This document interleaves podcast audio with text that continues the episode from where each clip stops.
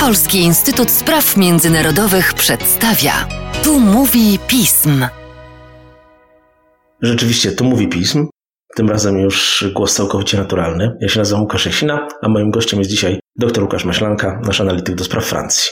Dzień dobry. Prezydent Macron przebywał w Tokio na otwarciu Igrzysk Olimpijskich, a potem jakoś tak trochę miał po drodze, bo jakby nie patrzeć znacznie bliżej niż od Francji, ale od Tokio znajdują się zamorskie terytoria Francji. Możesz mnie zawsze poprawić, nigdy człowiek nie rozróżnia, czy to są departamenty zamorskie, terytoria i tak dalej, i tak dalej. To wszystko jest w każdym z tych państw różnie zorganizowane. W każdym razie prezydent pojechał na Polinezję francuską i stanął tam przed bardzo ważnymi pytaniami związanymi z tym, że przecież mieszkańcy tego regionu Francji zamorskiego przez wiele, wiele lat byli kimś w rodzaju ofiar imperialnej polityki Francji, polegającej m.in. na posiadaniu broni jądrowej i przeprowadzanych tam prób nuklearnych co najmniej od lat 60. Prezydent Macron który jest deklaratywnie bardzo zielonym prezydentem, ma pewien już bilans ekologiczny, przynajmniej deklaracji swojej kadencji. Złożył tam także deklaracje, które są chyba ważne, ale nie do końca wiążące. Opowiesz nam o nich ty zresztą za chwilę. Tak, Macron obiecał mieszkańcom Polinezji inwestycje, schrony przeciwko cyklonom, ponieważ jest to region narażony na efekty, negatywne efekty zmian klimatycznych i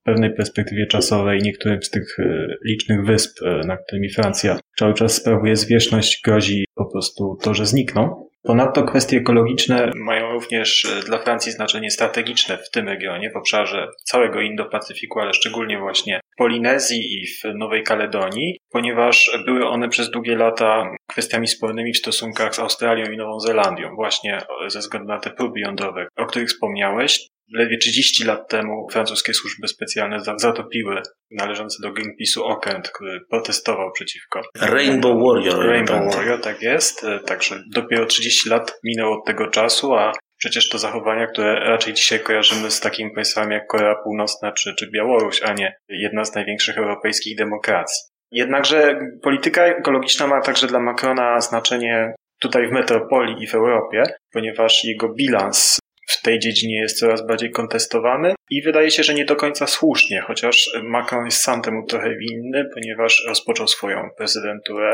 e, od bardzo daleko idących zapewnień, których później nie był w stanie po prostu spełnić. Jak myślisz, metropolia nie zdradzi tym razem Polinezyjczyków i Nowokaledończyków, wspierając zresztą pewnie jakieś ruchy separatystyczne, które tam zawsze miały miejsce, dotrzyma tych zobowiązań?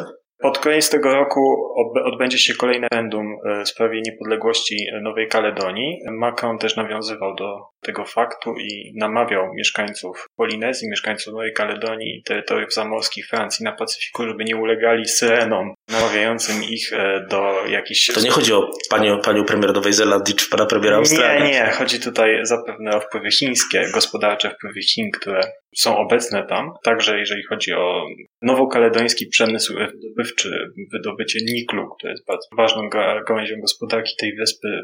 Chiny mają tutaj pewne zakusy na na ten przemysł. Francja oczywiście chce temu zapobiec. No i to ostatnie referendum będzie miało duże znaczenie, ponieważ jeżeli Nowokaledończycy ponownie opowiedzą się za tym, żeby pozostać częścią Francji, no to w jakiś sposób ustabilizuje to pozycję Francji na terenie.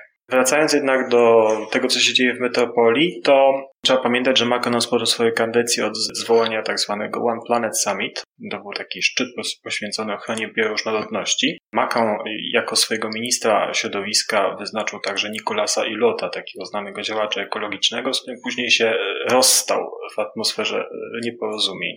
No i jeżeli skupić się już na tym bilansie polityki ekologicznej Macrona, to wśród sukcesów najczęściej wymienia się ustawę wprowadzającą tak zwany obieg zamknięty gospodarki, to znaczy ograniczenie możliwie największym stopniu zużycia plastiku, wprowadzenie obowiązkowego recyklingu w bardzo wielu dziedzinach życia i to jest taki jego największy sukces. Kolejny sukces to jest transport nieemisyjny, czyli promocja samochodów elektrycznych. Francuzi mogą liczyć na dopłaty idące nawet do 12 tysięcy euro na zakup samochodu elektrycznego. I rzeczywiście wzrost produkcji tych samochodów następuje, chociaż też się pojawiają pytania, ponieważ produkcja tych samochodów wymaga pewnych surowców e, sprowadzanych także z Chin i z innych krajów, których e, wydobycie łączy się również z zagrożeniami dla środowiska. No i porzucenie takich wielkich projektów, jak na przykład budowa nowego lotniska pod Nantes. Znacznie gorszy bilans jest w kwestiach związanych z rolnictwem. Rolnictwo francuskie jest niezwykle kosztowne dla środowiska. Macron nie dopuścił ostatecznie do tego, żeby wycofano z produkcji pewne toksyczne nawozy. Równie duże problemy są z leśnictwem, myślistwem. To właśnie na tle myślistwa doszło do odejścia ministra środowiska. No wygląda to trochę jak y, czasami pewne sprawy francuskie wygląda jak koszmar nawet polskich ekologów. Tak nie przystaje Francja trochę do tego stereotypu państwa zachodniego, ale zacząłeś mówić o prądzie do samochodów elektrycznych, one też muszą być czymś zasilane. A Francja akurat ma tutaj energetykę, która trochę dla nas służy teraz przykładem, ale prezydent Macron nie chce, zdaje się, jej dalszego rozwoju, obawia się dalszego rozwoju francuskiej energetyki jądrowej, o ile dobrze rozumiem jego postępowanie.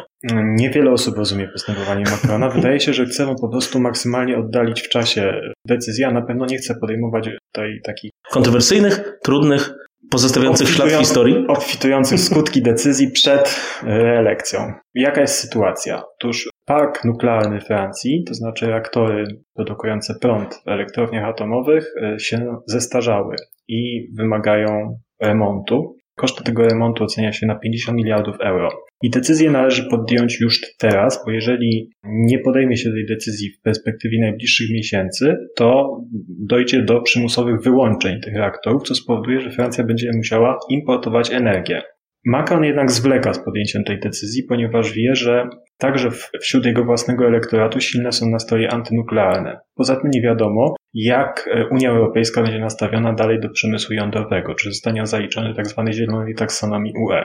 Francja oczywiście robi wszystko, żeby do tego doszło, ale mm, też jest w postępowaniu Macrona pewna doza pragmatyzmu. Gdyby na przykład duże znaczenie w wyborach w Niemczech zdobyli, e, zdobyła Partia Zielona, to być może Macron w pewnych okolicznościach byłby nawet zdolny do jakiegoś przewrotu kopernikańskiego i nagłego wycofania się. No i to już wiemy skąd byśmy wtedy nie kupili technologii. Energetyki jądrowej. A jednocześnie władze Francji promują eksport francuskich technologii jądrowych wszędzie, mm, A. gdzie to jest możliwe. Od Indii aż e, po Polskę.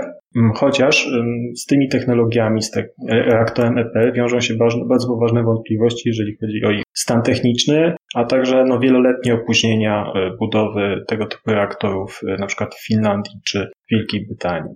Dlatego Macron nie podejmuje tutaj wiążących decyzji. Z drugiej strony jest kwestia energii odnawialnej. Macron zobowiązał się do tego, że energia atomowa będzie zbilansowana, będzie też zrównoważona poprzez e, udział energii odnawialnych w francuskim miksie energetycznym, e, ale tutaj pojawia się problem estetyki, to znaczy jest bardzo silny opór we Francji, zwłaszcza wśród elektoratu centroprawicowego, co do budowy nowych siłowni wiatrowych ze względu na ślad, jaki pozostawiają w krajobrazie. Uznawany przez nich za dziedzictwo kulturalne Francji. Podejrzewam. Tak, i Macron w ostatnim wywiadzie również powiedział, że trzeba tutaj wykazać się pragmatycznym podejściem i nie wykluczył, że w pewnych e, miejscach Francji zbyt dużo zainwestowano w to źródło energii właśnie kosztem krajobrazu.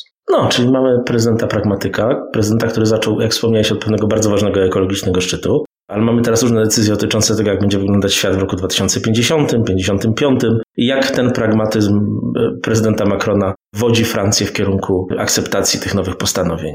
Ostatnio Komisja Europejska ogłosiła swoje plany pakietu Fit for 55, czyli działań mających na celu doprowadzenie Europy do tego celu, jaki sobie postawiła, czyli ograniczenia do 2040 roku emisji o 55%. Francja nie jest tutaj na dobrej drodze, to znaczy pomimo tego, że startowała ze stosunkowo dobrej pozycji, to mm, jest spóźniona, jeżeli chodzi o redukcję tych emisji, nawet jeśli chodzi o ten wcześniejszy pułap, e, czyli 40% e, i niedawno Rada Stanu, czyli taki najwyższy sąd administracyjny, skazał rząd francuski na 10 milionów euro grzywny za opóźnienia związane właśnie z tym. E, jakie jest podejście Macrona? Macron uważa, że należy pogodzić ekologię ze wzrostem gospodarczym i polemizuje tutaj przede wszystkim z Partią Zielonych, która promuje według Macrona i według francuskiej prawicy koncepcję tak zwanego postwzrostu, czyli degrowth, czyli takiego przekonania, że wzrost gospodarczy w obliczu wyzwań ekologicznych nie jest już najważniejszy, że powinniśmy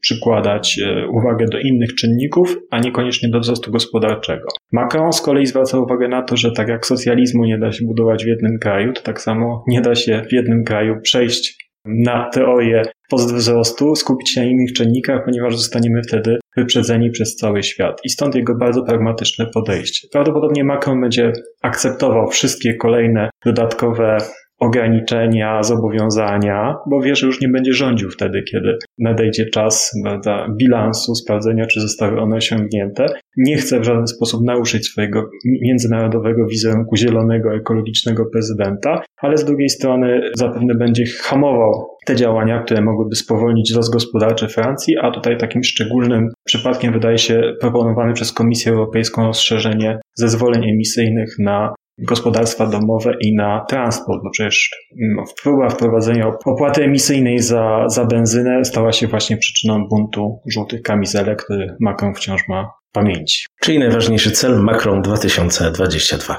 Tak jest e, i jeszcze COP26, czyli impreza organizowana w tym roku przez Wielką Brytanię w Szkocji, w trakcie której zapewne trzeba będzie się znowu pokazać z jak najlepszej strony. Francja prawdopodobnie będzie tutaj przedstawiała te inicjatywy międzynarodowe, w których uczestniczy, takie jak na przykład budowa wielkiej zielonej ściany w Afryce, mającej oddzielić Sahel od Sahary, czyli... Przywrócić te tereny zielone, które tam istniały kilka tysięcy lat temu. Dokładnie tak. Inna taka inicjatywa, w której Francja uczestniczy, to jest sojusz solarny, czyli taka inicjatywa mająca wspierać rozwój energii słonecznej, w której Francja uczestniczy razem z Indiami. Pożyjemy, zobaczymy. Po drodze jeszcze pewnie pozycjonowane na zielone Igrzyska Olimpijskie w Paryżu w roku 2024, które się tam pięknie w Tokio zapowiedziały. I prezydent Macron i jego pomysły. A o tym opowiadał nam Łukasz Maślanka, jak zawsze. Dziękuję Państwu bardzo. Dziękuję.